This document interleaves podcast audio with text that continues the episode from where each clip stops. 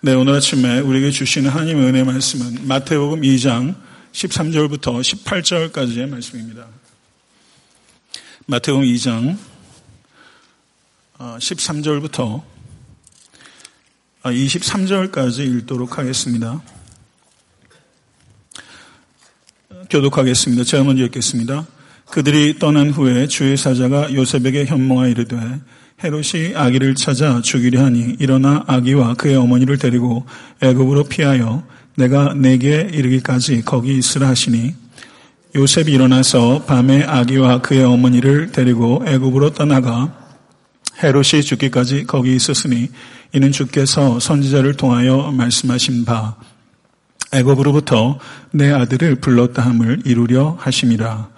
이 헤롯이 박사들에게 속은 줄 알고 심히 노하여 사람을 보내어 베들레헴과 그 모든 지경 안에 있는 산의 아이를 박사들에게 자세히 알아본 그때를 기준하여 두 살부터 그 아래로 다 죽이니 이에 선지자 예레미야를 통하여 말씀하신 바 라마에서 슬퍼하며 크게 통곡하는 소리가 들리니 라헬이 그 자식을 위하여 애곡하는 것이라 그가 자식이 없으므로 위로받기를 거절하였도다 함이 이루어졌느니라. 헤롯이 죽은 후에 주의 사자가 애굽에서 요셉에게 현몽하여 이르되 일어나 아기와 그의 어머니를 데리고 이스라엘 땅으로 가라. 아기의 목숨을 찾던 자들이 죽었느니라 하시니 요셉이 일어나 아기와 그의 어머니를 데리고 이스라엘 땅으로 들어가니라. 그러나 아켈라오가 그의 아버지 헤롯을 이어 유다의 임금됨을 듣고 거기로 가기를 무서워하더니 꿈에 지시하심을 받아 갈릴리 지방으로 떠나가 다 같이 나사렛이란 동네에 가서 사니 이는 선지자로 하신 말씀에 나사렛 사람이라 칭하리라 하심을 이루려 함이로라. 아멘. 하나님의 말씀입니다. 네, 우리 그래도 크리스마스 인사 다시 한번 하시죠. 전우자 앞분 한번 둘러보시면서 메리 크리스마스 이렇게 다시 한번만 좀 많이들 좀 인사하세요. 예. 예, 복된 성탄입니다. 예, 메리 크리스마스. 네. 아, 어저께 제일 즐겁지 않았던 사람은 저예요. 왜 그러냐면 어제 그 은산나는 축제하고 집에 설교 준비하느냐고 저녁에 이렇게 썩 즐겁지 않았습니다. 네, 그, 어, 잠깐 기도하고 말씀 받으면 좋겠습니다. 존귀하신 주님, 또 이렇게 성탄의 아침에 하나님께 예배하며 예배를 통해서 우리에게 주실 하나님의 말씀을 사모합니다. 목마른 사슴처럼 주를 보게 하소서 부족한 종을 통해서 하나님의 진리가 무엇인지를 깨닫게 하소서 우리의 눈이 열리게 하시고 하나님을 더욱더 사랑하게 하소서 우리 주 예수 그리스도 이름으로 간절히 기도드릴 사옵나이다. 아멘.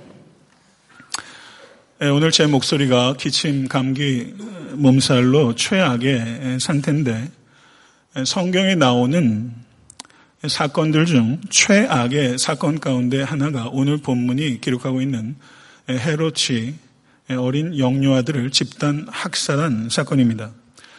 개척된 이래로 저는 요셉의 크리스마스, 마리아의 크리스마스, 베들렘 지경의 목동의 크리스마스, 동방 박사의 크리스마스, 시몬과 안나의 크리스마스 등을 계속적으로 설교왔습니다. 그런데 헤롯의 영유아 학살 사건을 설교 본문으로 택하는 것은 이번에도 역시 매우 꺼려지는 것이었습니다.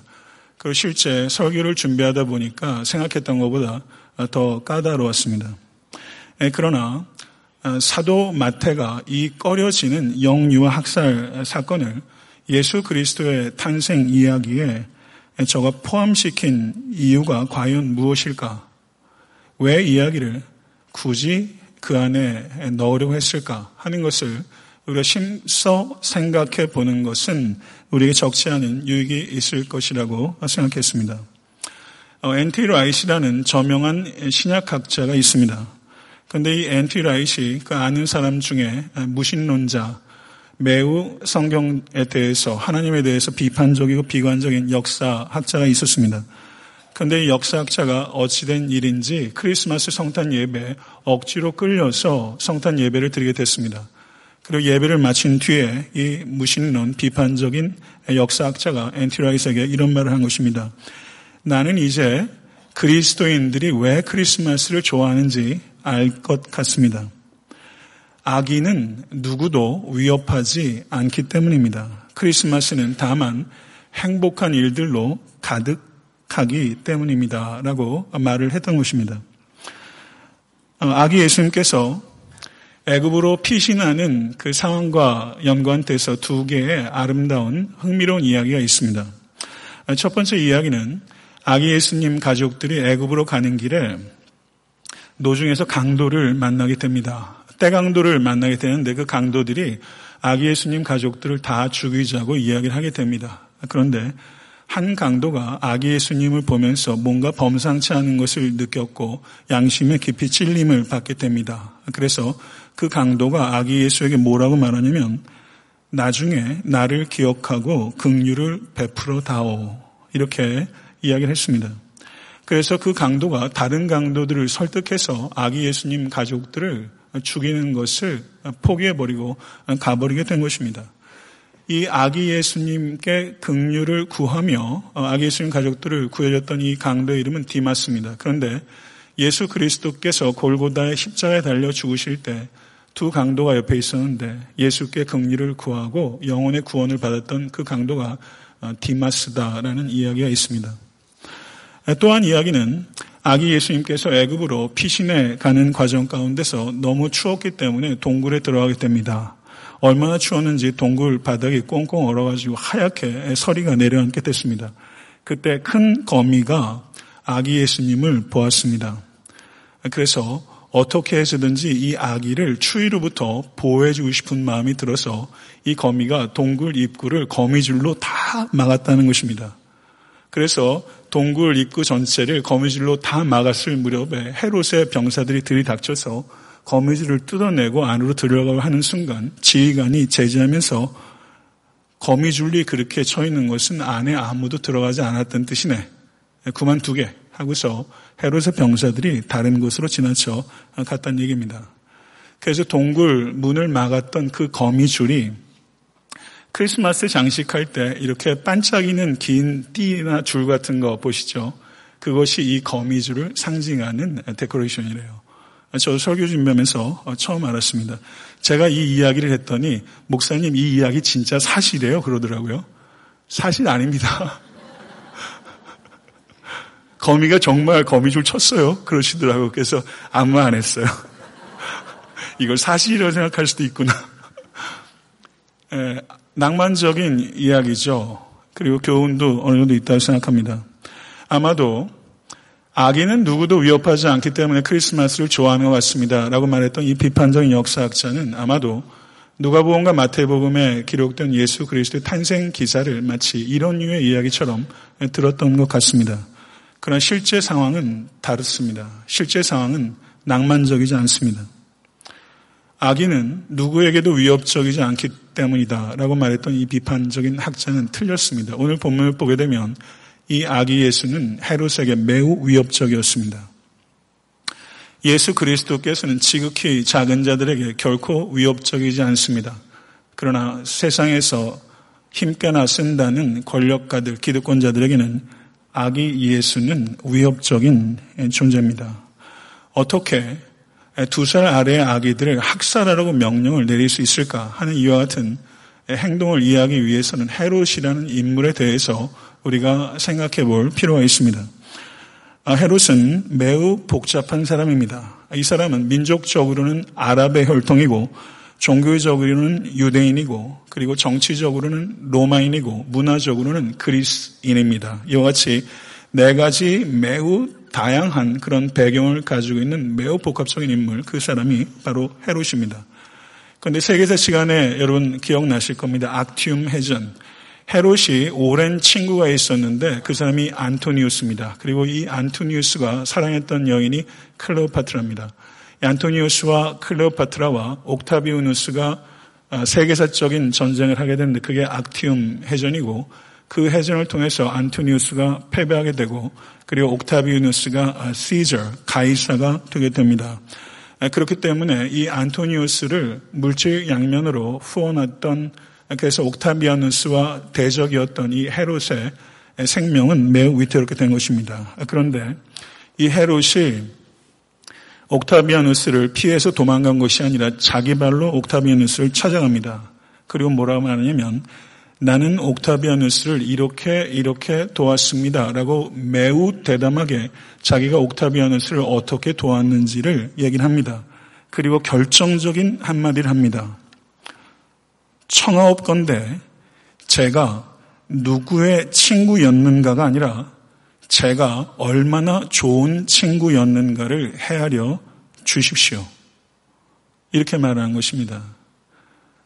내가 누구의 친구였는가가 아니라 내가 얼마나 좋은 친구였는가를 헤아려 주십시오. 이 말은 나는 당신에게도 그런 친구가 될 수 있습니다. 라는 뜻이죠.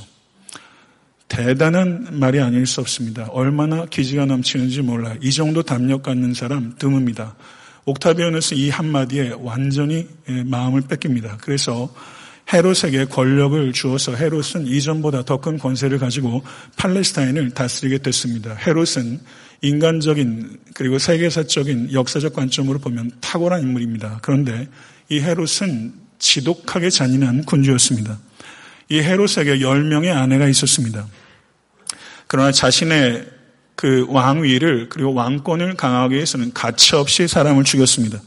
그래서 그가 사랑했던 아내가 미리암이었는데 이 미리암도 죽였고 그 모친 알렉산더도 죽여버렸고 그의 장자 안티파터 그리고 그 외에도 알렉산더와 아리스토빌로스라는 어, 두 명의 아들을 더 죽였는데 목 졸라 죽여버렸습니다. 그래서 로마의 황제 어거스투스가 헤롯의 돼지가 되는 것이 헤롯의 아들이 되는 것보다 더 안전하다라고 말한 것은 결코 과정이 아닙니다. 근데 이 헤롯이 왕이 있을 때 내렸던 가장 마지막 명령이 뭐냐면요. 그 팔레스타인에서 유명한 인사들을 수천 명을 감금해라.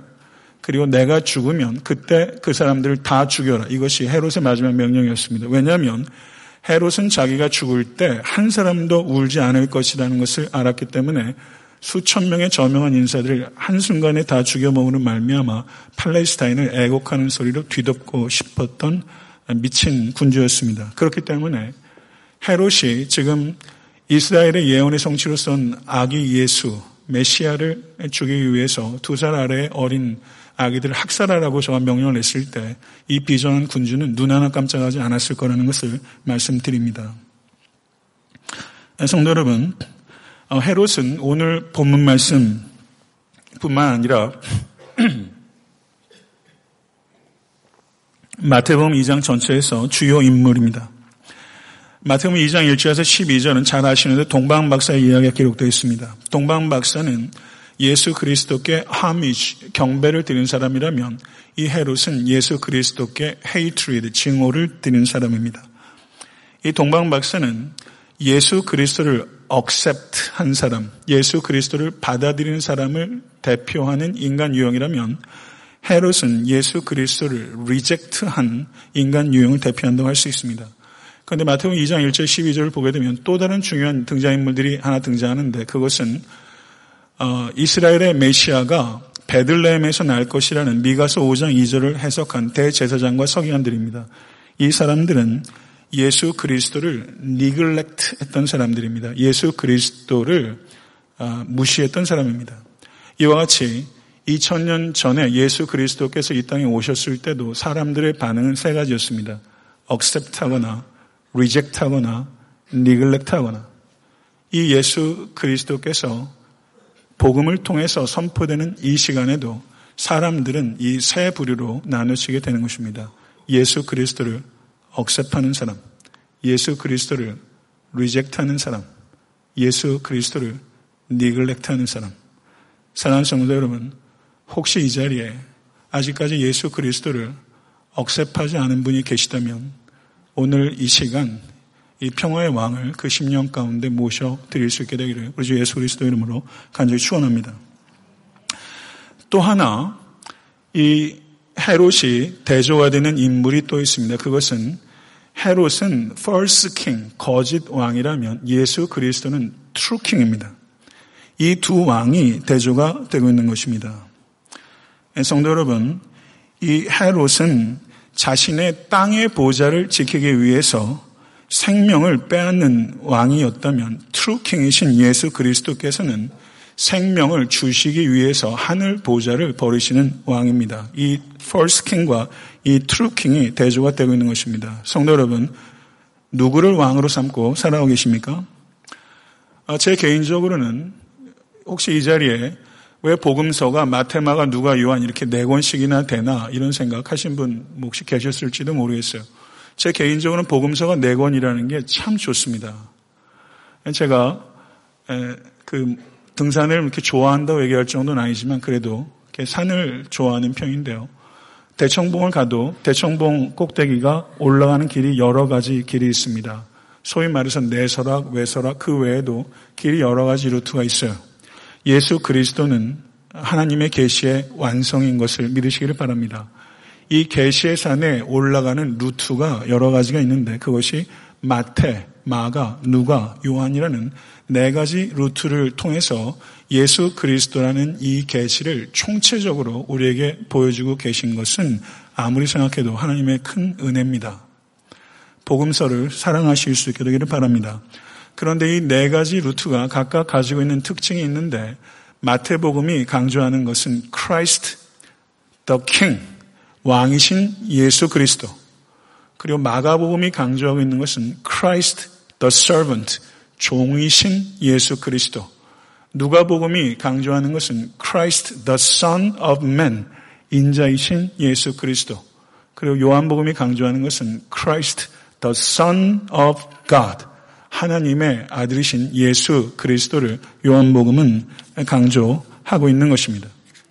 성도 여러분, 마태복음을 기록한 사도 마태는 전직 세리입니다. 그 사람은 펜을 가지고 기껏해야 숫자 나 썼던 사람입니다. 회계 장부나 기록했던 사람인데 이제 저가 영감을 받아 영감을 받아 하나님의 말씀을 기록해서 28장에 되는 복음서 중에서 가장 큰 장을 시작하면서 성도 여러분 책을 쓰거나 페이퍼를 쓰게 되면 첫 단어가 중요한 것입니다.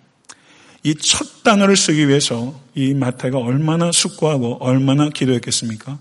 그래서 첫 단어를 쓰기 시작하면서 1절부터 17절까지 마태가 기록한 것은 지니알러지, 예수 그리스도의 족보입니다. 예수 그리스도의 족보에서 단연코 중요한 인물은 예수님입니다. 그렇지만 다윗이 강조가 되면서 이 족보를 통해서 이 마태가 강조하는 것은 예수 그리스도는 정통성 있는 이스라엘의 왕입니다. 이것을 강조하고 있는 것입니다. 그리고 18절에서부터 25절까지를 보게 되면 아, 요셉에게 천사가 나타나서 성령 수태에 대해서 말을 하면서 예수 그리스도의 탄생은 divine birth, 신적인 탄생, virgin birth라는 것을 나타내면서 예수 그리스도는 단순한 다윗의 후손이 아니라 진정한 기원은 하늘에서부터 내려오는 신적 기원을 가지고 계신 다윗의 자손인 동시에 다윗의 주인이시라는 것을 나타내는 것이 바로 예수 그리스도의 성령 수태입니다. special king입니다. 그리고 마태복음 2장 1절 12절을 보게 되면 동방 박사가 예수 그리스도께 와서 경배하는 모습을 통해서 예수 그리스도는 단순하게 이스라엘 민족의 왕이 아니라 그것을 뛰어넘어서 모든 나라와 민족의 왕이신 universal king이라는 온 우주적인 왕이라는 것을 마태는 선언하고 있는 것입니다. 그리고 오늘 본문에 도전한 것입니다. 오늘 본문을 통해서 false king으로부터 잘못된 왕으로부터 박해를 받으신 그리스도 그리고 구약의 완성으로 오신 예수 그리스도 이렇게 다섯 가지 방식으로 이 마태는 Jesus, Christ, the King 왕이신 예수 그리스도를 강조하고 있는 것입니다. 이 왕이신 예수 그리스도를 깊이 경험하시는 이 예배 될 수 있게 되기를 간절히 바랍니다. 오늘 본문은 그들이 떠난 후에 주의 사자가 요셉에게 현몽하여 이르되 헤롯이 아기를 찾아 죽이려 하니 일어나 아기와 그의 어머니를 데리고 애굽으로 피하여 내가 내게 이르기까지 거기 있으라 이렇게 말합니다. 태어나자마자 아, 아기 예수님은 형상 수배가 된 것입니다. 그래서 이곳저곳을 이동하셔야만 됐습니다. 예수님께서 오늘 탄생 기사에는 구약 성경이 네 번 인용됩니다. 2장 어, 6절인가 인용이 되고 있고 그 다음에 15절, 18절, 23절 이렇게 네 군데 구약 성경에 인용되고 있는데 모두 다 로케이션과 관계가 됩니다. 거기가 다 지명이 있습니다. 예수 그리스도께서 탄생하시자마자 계속적으로 이곳저곳을 이동하셔야 됐다는 것을 기록하고 있습니다. 이것은 마치 다윗이 사울이라는 왕에게 쫓겼던 것처럼 만왕의 왕이신 예수 그리스도께서 거짓 왕인 헤롯에게 쫓기고 있는 것을 나타내고 있습니다. 성도 여러분, 예루살렘 성전에 갔을 때 나이가 많았던 시몬이 마리아에게 뭐라고 말하냐면 보라 이는 이스라엘 중 많은 사람을 패하거나 흥하게 하며 비방을 받는 표적이 되기 위하여 세움을 받았고 또 칼이 내 마음을 찌르듯 하리니 라고 말을 했습니다. 마리아는 이, 마, 이 말씀을 받았습니다. 그리고 그리고 얼마 지나지 않아서 지금 애굽으로 피신하게 된 것입니다. 성도 여러분, 마리아는 그 칼이 얼마나 아픈지 이제 경험하기 시작하고 있는 것입니다. 그리고 그 칼이 마리아의 마음을 십자가 사건에서 관통하게 될 것입니다. 오늘 본문을 보게 되면요. 13절과 14절과 20절과 21절을 보게 되면 주의 깊은 독자는 거기에 아기와 그의 어머니, child and his mother 라는 표현이 네 번이나 반복되고 있는 것을 볼 수가 있습니다. 이것은 우연이 아닙니다. 왜 마태는 마태복음 전체를 통해서 한 번도 아기와 그의 아버지라는 표현을 하지 않습니다. 항상 아기와 그의 어머니라는 표현을 합니다. 왜 그렇게 했다고 생각합니까?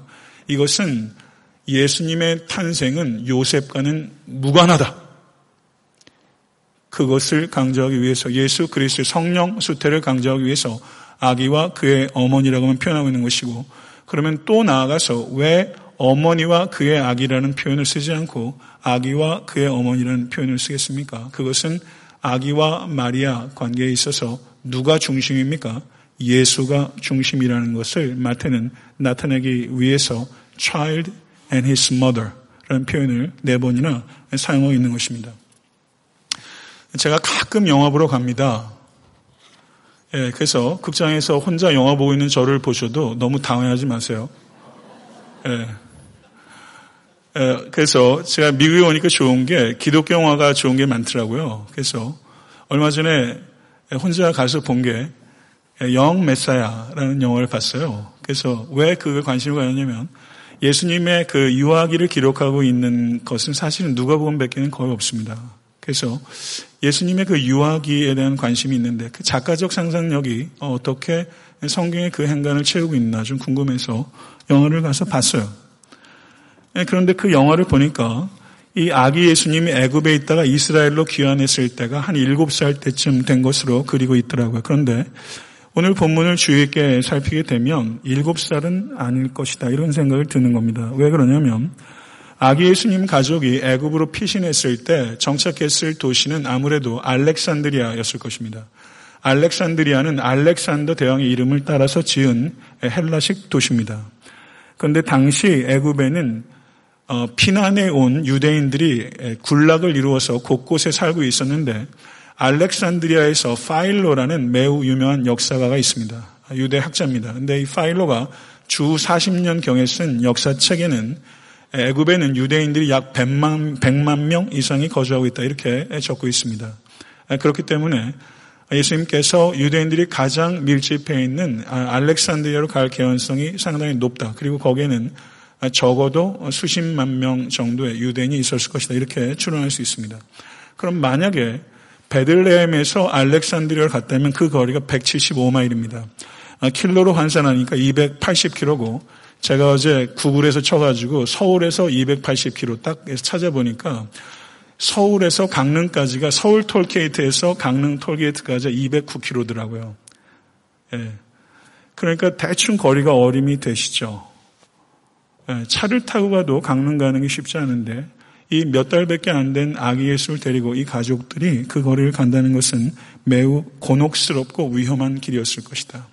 만왕의 왕이시고 우주의 왕이신 예수 그리스도께서 탄생에서부터 구유에 나셔서 왜 이런 도망자 신세로 다니시는가? 참 이상한 왕이다. 참 이상한 왕이다. 이것을 우리가 생각해야 한다는 것입니다. 성도 여러분, 이사를 갈 때도 뭐 그렇게 나오는 게 많아요. 버리고 버려도 또 나온다는 얘기 하시고, 그렇죠? 그런데 이게 타국으로 이민을 가는데, 예, 그런데 그날 밤에 주의 전사가 현몽했는데 그날 밤에 출발했습니다. 그러니까 변변한 물건 가져가지도 못했을 거예요. 예, 뭘 그렇게 가져갈 수 있었겠어요? 근데 제가 가끔 가다가 이렇게 읽는 설교가가 있습니다. 그 LA 쪽에서 목회하는 존 맥아더, Grace Community Church를 목회하시는 존 맥아더 목사님 설교를 제가 가끔 읽는데요. 이분이 이 부분에 대해 설교를 1970년대 하셨더라고요. 근데 거기에 이런 재미난 이야기를 했어요. 예수님께서 애굽에 가셨을 때 이 요셉이 거기에 정착해서 직장을 갖기 전까지 동방 박사들이 바쳤을 황금과 유향과 몰약을 가지고 초기 정착 자금으로 썼을 것이다. 자기는 그렇게 생각한다. 이렇게 얘기를 했어요. 저는 그게 참 공감이 되더라고요. 성경이 직접적으로 말하지 않고 있지만 행간을 생각해 보면 충분히 그럴 수 있고 사실 다른 방법 생각할 수 없죠. 저는 성경이 직접적으로 얘기하고 있지 않지만 그랬을 것 같은 이야기들을 우리가 묵상하는 것에 유익이 전 있다고 생각합니다. 한번 생각을 한번 해봅시다. 만약에 동방 박사들이 멀리 페르시아부터 별을 보고 오는데 왜 그 별이 하필이면 유대 땅에 들어왔을 때 사라집니까? 그 별 안 없어졌으면 동방 박사들이 헤롯 왕에 갈 이유가 있습니까? 없습니까? 없죠. 그럼 헤롯 왕에게 안 갔으면 헤롯은 메시아가 났는지 안 났는지 알 길이 없으니 박해하고 죽으려고 할 이유가 없죠. 그럼 예수 그리스도의 가족이 애굽까지 피난할 일이 있습니까? 없습니까? 없죠. 그럼 오늘 본문에 나타난 네 번의 구약 성경은 성취가 됩니까? 안 됩니까? 안 되죠. 하나 더 생각해 보십시다. 어거스투스가 어, 호적을 하라는 칙령을 내렸습니다. 그래서 이 그 요셉은 자신의 고향으로 갈 수밖에 없었습니다. 만약에 칙령이 내리지 않았다면 미가서의 예언은 성취될 수 없습니다. 그리고 만삭의 아내를 데리고 베들레헴까지 가는 길은 쉽지 않을 겁니다. 그런데 이 요셉이 만삭의 아내를 데려간다 위험하니까 당신은 집에 있어. 나 혼자 갈게. 그랬으면 이 아기가 베들레헴에서 날 수 있습니까? 없습니까? 날 수 없죠. 요셉이 마리아를 데리고 갔기 때문에 미가서의 예언은 성취됐어요. 요셉이 헤롯이 이 예언의 성취라는 의식을 갖고 그런 행동을 한 것입니까? 아닙니다. 마태복음 2장을 보게 되면 역사의 주인공은 역사의 주인은 역사를 주물럭거리는 사람은 누굽니까? 어거스투스입니다. 헤롯입니다. 세속의 사가들은 그 당시에 역사의 패권을 잡고 있는 사람은 이 어거스투스와 헤롯이라고 말할 것입니다. 그러나 진정으로 역사를 운행하신 분 누구십니까? 하나님이십니다. 그것이 마태복음 2장이 우리에게 가르치고 있는 것입니다. 사랑하는 성도 여러분, 이것을 믿으실 수 있게 간절히 바랍니다. 헤롯의 추적과 영유와 살육을 보게 되면 이것은 살바로 고통스러운 이야기지만 그 이면에 있는 이야기, 천사들의 현몽이 네 차례 나타납니다. 현몽을 통해서 인도하시고 동방 박사들이 드렸던 보물을 통해서 애굽에서 정착할 수 있도록 도우신 하나님의 이 섬세한 보호하심을 보게 되면 참 경탄스럽습니다. 이 아기 예수를 지키셨던 그 하나님께서 그리스도인인 이 자리에 있는 우리 각자를 보호하고 계심을 진심으로 믿으시고 경험하실 수 있게 되기를 간절히 축원합니다. 15절을 보게 되면 헤롯이 죽기까지 거기 있었으니 이는 주께서 선지자를 통하여 말씀하신 바 애굽으로부터 내 아들을 불렀다 함을 이루려 하심이라라고 말씀하고 있습니다. 헤롯이 죽은 것이 주전 약 4년 6월절 직전입니다. 그렇기 때문에 아기 예수님 가정이 애굽에 머문 것은 오랜 기간이 아니었을 것입니다. 아마 몇 달 정도밖에 되지 않았을 것입니다.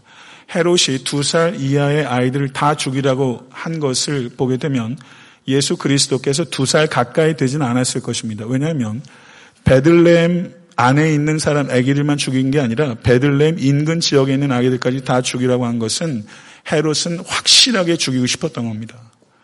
그런데 동방 박사들과 얘기를 통해서 이 아기 예수의 나이를 어림할 수 있었을 것입니다. 그런데 두 살 아래로 죽이라는 것은 베들레헴 지역을 더 포괄하는 광범위한 지역의 학살을 명령했던 것처럼 두 살까지 가령 뭐 18, 18, 16개월 됐다. 그러면 안전하게 학살하기 위해서 24개월 아래는 다 죽여라. 이게 헤롯의 명령인 거죠. 굉장히 잔인한 인간입니다. 예, 그렇기 때문에 애굽에서 머물렀던 것이 그렇게 장기간이 아니라면 다시 이스라엘로 돌아오셨을 때 예수 그리스도는 일곱 살 소년이라고는 생각하기 어렵다는 뜻입니다. 예, 성도 여러분, 오늘 본문 내에서 인용되고 있는 구약 성경은 세 군데입니다. 호세아서 11장 1절 어, 그리고 예레미야 말씀 그리고 이사야서의 말씀입니다. 이 구약 성경에 인용을 한 마태가 어, 해석적으로 이것이 타당한가 하는 부분들은 유대인들 학자들과는 상당히 논쟁적인 요소가 있습니다. 구약을 어떻게 적용할까 하는 부분들은 크리스티애너티와 유대교 학자들 간의 거기에 전쟁터입니다. 그래서 저는 이것에 대해서 오늘 설교를 하면서 길게 설명하는 것은 오늘 취지와 부합하지 않는다고 생각합니다. 다만 제가 말씀드리고 싶은 것은 사랑하는 성도 여러분, 구약 성경에 예수 그리스도에 대한 예언이 약 330개입니다.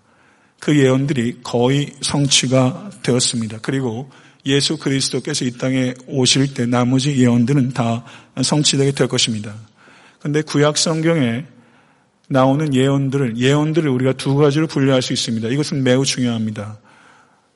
언어적인 예언이 있고 그것을 일반적으로 예언이라고 하는 것입니다. 두 번째는 비언어적인 예언이 있습니다. 그것을 모형이라고 합니다. 예언과 모형이 있습니다.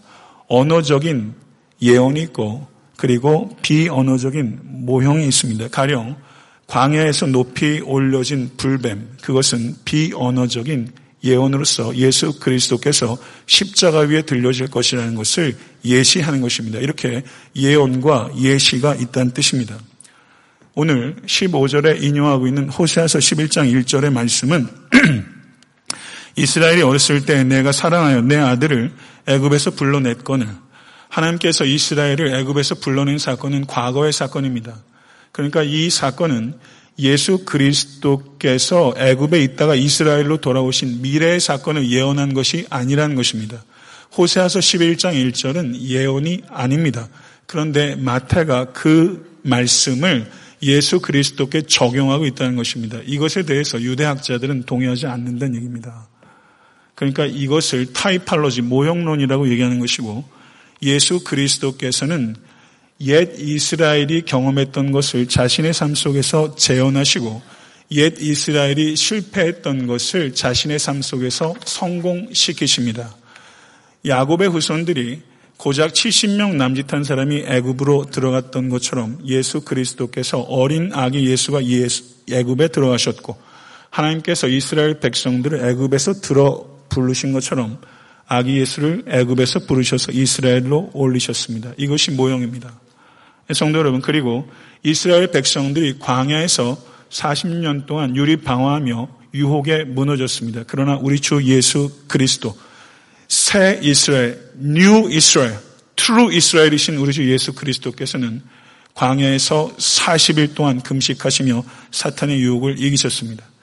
이것이 바로 모형입니다. 모형적으로 해석하는 것은 매우 주의 깊게 해석해야 되지만 그런 해석은 분명히 필요한 요소가 있다는 것입니다. 저는 말씀드린 대로 본문에 인용된 구약 성경의 해석이 정당성에 대해서 오늘 말씀드리지는 않겠습니다. 그 다음에 16절부터 18절에 유아 학사 이야기가 기록되어 있습니다. 이 헤롯은 매우 기민합니다. 그리고 매우 잔인합니다. 그런데 마태는 잘 아시는 바와 같이 마태복음 2장에 영유 학살 사건을 기록하고 있고 마태복음 제일 뒤에 십자가의 죽음을 기록하고 있습니다. 마태는 매우 의도적으로 마태복음을 이 두 개의 잔혹한 죽음을 통해서 앞과 뒤를 마치 샌드위치로 싸는 것처럼 이 두 개의 잔혹한 죽음을 이야기하고 있습니다. 여기에 마태의 의도가 있습니다. 그것은 무엇입니까? 하나님이 세상을 이처럼 사랑하사 하나님께서 이처럼 사랑하신 그 세상은 영유아를 학살하고 죄 없는 자를 십자가에 못 박을 만큼 어둡고 그리고 참혹한 세상이다. 그 세상 가운데 하나님께서 육신을 입으시고 오셨고 그리고 자신의 육신을 찢으심으로 구원하시는 것이다. 이것을 마태는 이 두 개의 죽음을 통해서 우리에게 나타내고 있는 것입니다. 여러분과 제가 살고 있는 이 시대도 참혹합니다. 사랑하는 성도 여러분, 헤롯이 죽은 후에 주의 사자가 다시 요셉에게 현몽해서 이스라엘 땅으로 돌아가라라고 명령을 했습니다. 근데 22절을 보게 되면 아켈라오라는 인물이 등장하는데 헤롯 the Great가 죽은 다음에 그 나라가 이렇게 몇 개의 나라로 분산됐는데 유대 지역을 다스리고 있던 이 왕이 아켈라오입니다. 이 아켈라오가 얼마나 잔인하냐면요. 사람을 3천 명을 줄 세우고 3천 명을 죽여버렸습니다. 아, 그래가지고 너무나 잔인했기 때문에 유대인들이 로마에 얘기를 해가지고 이 사람이 보좌에서 쫓겨날 정도로 이 사람이 포악했습니다. 그래서 이 주의 천사가 현몽해서 이 아기 예수님 일행이 이스라엘로 갔다가 베들레헴에 정착하지 않고 갈리로 가게 하고 다시 나사렛으로 가게 된 배경을 사도 마태는 이렇게 설명을 하고 있는 것입니다. 성도 여러분, 나데나엘이 예수 그리스도를 만날 때 그때 뭐라고 합니까? 나사렛에서 선한 것이 날 수 있느냐? 나사렛은 유대인들로부터 비천한 지역으로 결코 메시아가 날 수 없는 지역으로 사람들이 경멸하던 도시입니다. 이것에 대해서 사도 마태는 정당성을 부여해야 될 필요성을 느낀 것이고 그래서 나사렛으로 예수께서 가실 수밖에 없었던 배경을 이렇게 설명하면서 나사렛 예수 그리스도는 바로 구약의 성취로서 이스라엘의 왕일 뿐만 아니라 온 우주와 역사의 왕이십니다. 라는 것을 선언하고 있는 것입니다. 성도 여러분, 말씀을 맺고자 합니다. 제가 설교 초도에 말씀드렸던 것처럼 왜 사도 마태는 이 참혹한 영유 학살 사건을 마태복음에 넣고자 했을까? 저는 그 비판적인 역사학자가 생각했던 것처럼 성탄에 대해서 낭만적인 생각을 교정하기 위해서 보다 균형 있고 깊이 있는 성탄의 관점을 갖도록 하기 위해서 이 영유 학살 사건을 거기에 포함시킨 것입니다. 아기 예수님은 왕이십니다. 온 우주와 역사의 왕이시고 그리고 나의 왕이십니다. 그리고 여러분의 왕이시길 원하십니다. 그리고 하늘에서부터 임한 이 왕은 태어나자마자 이곳저곳을 떠돌아다니면서 피신해야 됐던 참 이상한 왕입니다. 그의 탄생과 피신과 정착의 과정은 예수 그리스도의 공생애와 예수 그리스도의 십자가의 그림자인 것입니다. 이 위대하고 이 이상한 왕은 공생의 기간 동안은 인자는 머리 둘 곳도 없도다 하신 만큼 머리 둘 곳도 없으셨던 왕이시고 사람들이 열광적으로 왕으로 삼고자 할 때 예수 그리스도께서는 한사코 그것을 피하시고 산으로 도망가셨던 왕이시고 말을 타고 지축을 흔들며 군림하는 왕이 예루살렘으로 입성하기를 기다리던 백성 한 가운데로 예수 그리스도께서는 나귀를 타고 입성하시면서 나는 군림하는 왕이 아니라 섬기는 왕이라는 것을 non-verbal, 말이 아닌 말로 나귀를 타시면서 자기가 섬기는 왕이라는 것을 나타내신 것이고 십자가 위에서 달려 죽으심으로 말미암아 세상적으로 볼 때는 실패한 왕이지만 십자가에 달려 죽으심으로 말미암아 만왕의 왕이심을 온 우주 가운데 선포하신 왕이십니다. 사랑하는 성도 여러분, 이 왕이 우리의 왕이며 이 왕은 역사의 끝에 천군과 천사를 호령하고 공중에서부터 임하실 왕입니다. 그리고 그때 예수 그리스도의 발 아래 모든 것들이 굴복하게 될 것이고 모든 것들이 통일되게 될 것이고 죽었던 자들이 일어나서 예수 그리스도와 같은 몸을 입게 될 것이고 공중으로 들림받아 찬양하게 될 것이며 우린 영원토록 주를 찬양하며 살게 될 것입니다. 사랑하는 성도 여러분, 예수 그리스도께서 나의 왕이 되실 수 있기를 간절히 바랍니다. 예수 그리스도께서 나의 왕이 되실 때 우리의 삶도 예수 그리스도께서 역설적인 왕인 것처럼 예수 그리스도를 진심으로 나의 왕으로 받아들인 사람은 이 세상 가치가 아니라 역설적인 가치를 가지고 살게 됩니다. 이 세상 가치가 아니라 the age to come, 오는 세대의 가치를 가지고 살아가게 되는 것입니다. 오늘 이 아침에 그 위험한 왕 아기 예수, 그 예수를 여러분의 심령 가운데 다시 한번 영접하시고 왕이 걸어가셨던 그 역설적인 삶의 가치를 귀히 여기며 살아가실 수 있는 모든 권속 되실 수 있게 되기를 우리 주 예수 그리스도 이름으로 간절히 축원합니다.